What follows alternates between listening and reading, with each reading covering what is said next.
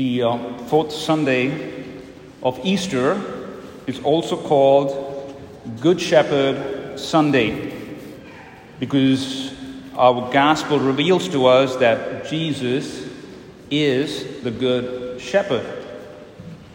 And on this particular Sunday, we are in a very special way called to pray for vocations vocations to priesthood, vocations to religious and consecrated life.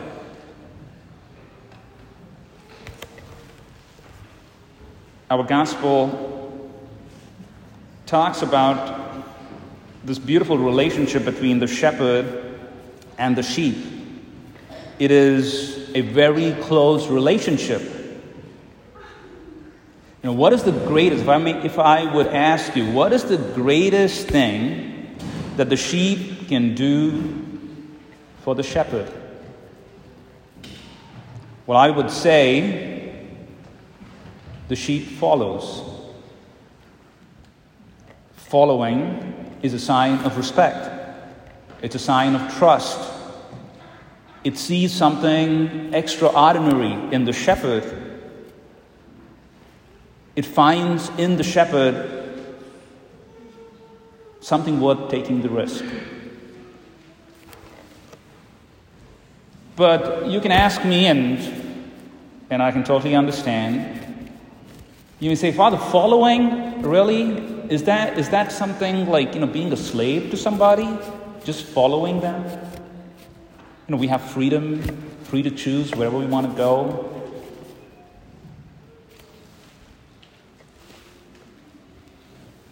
For example, take that, take you have, you know, um, a grandmother.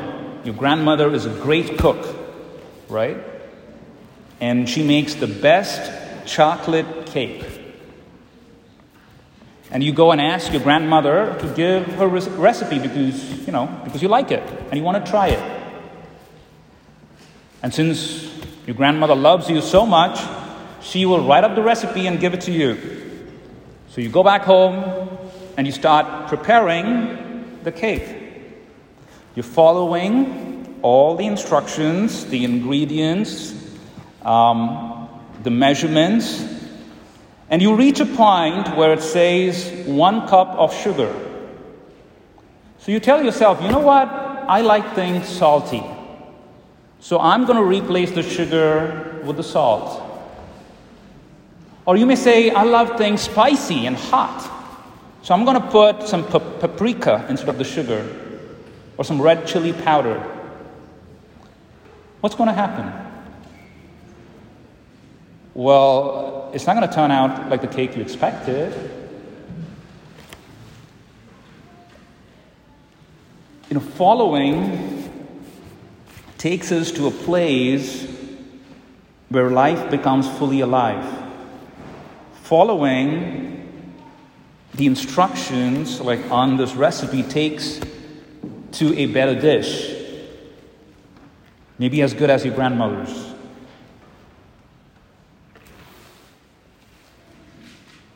We learn today about following a person, Jesus.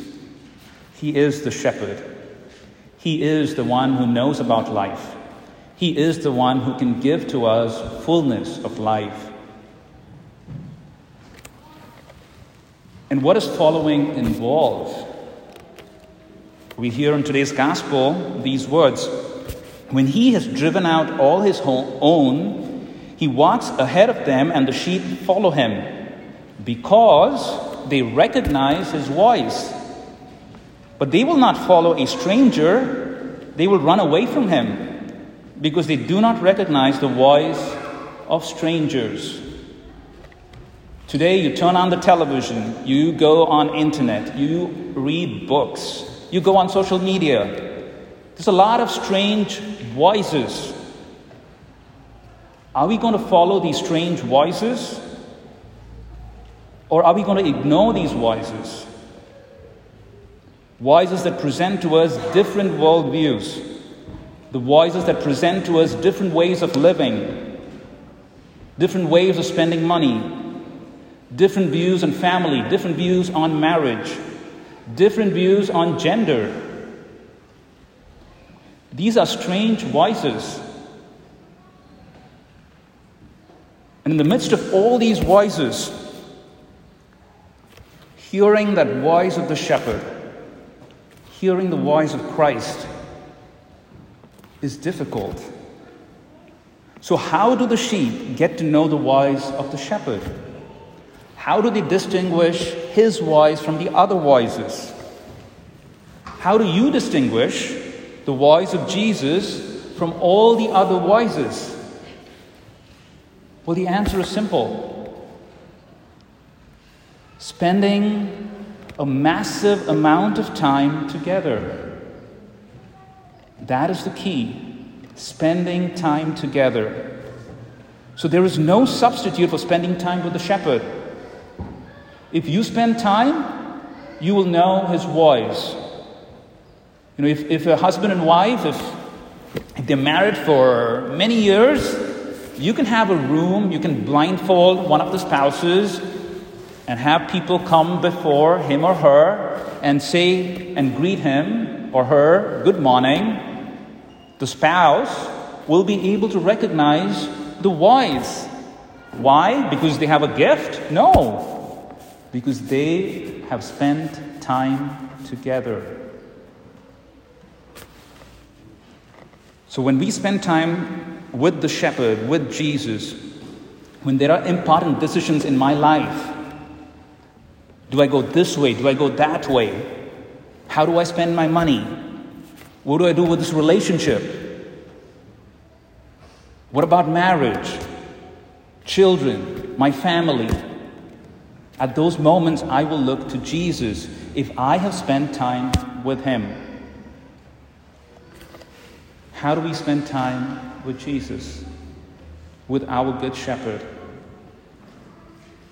By reading the Scriptures, spending time with the Scriptures, with the Word of God, by living a sacramental life, going to Mass, going to the sacrament of confession, by reading the Catechism of the Church, by reading the life of the saints, by spending time in adoration.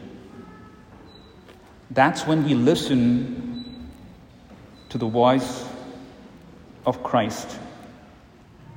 That's when we can go to Jesus when we have to make and discern those important decisions in my life. So this, so spending time, uh, or, or, this relationship, or, or, listening to the voice will not come nat- will not come naturally. It's not going to be an accident. It is only a fruit of spending time together. So let us today, as we approach this, this, um, this, this Eucharistic table, as we prepare to receive Christ in the Eucharist, let us ask for that grace. Let us make a commitment today to spend time with Jesus. You know, to read, to sit down, to read His Word, to follow Him, to listen to His voice.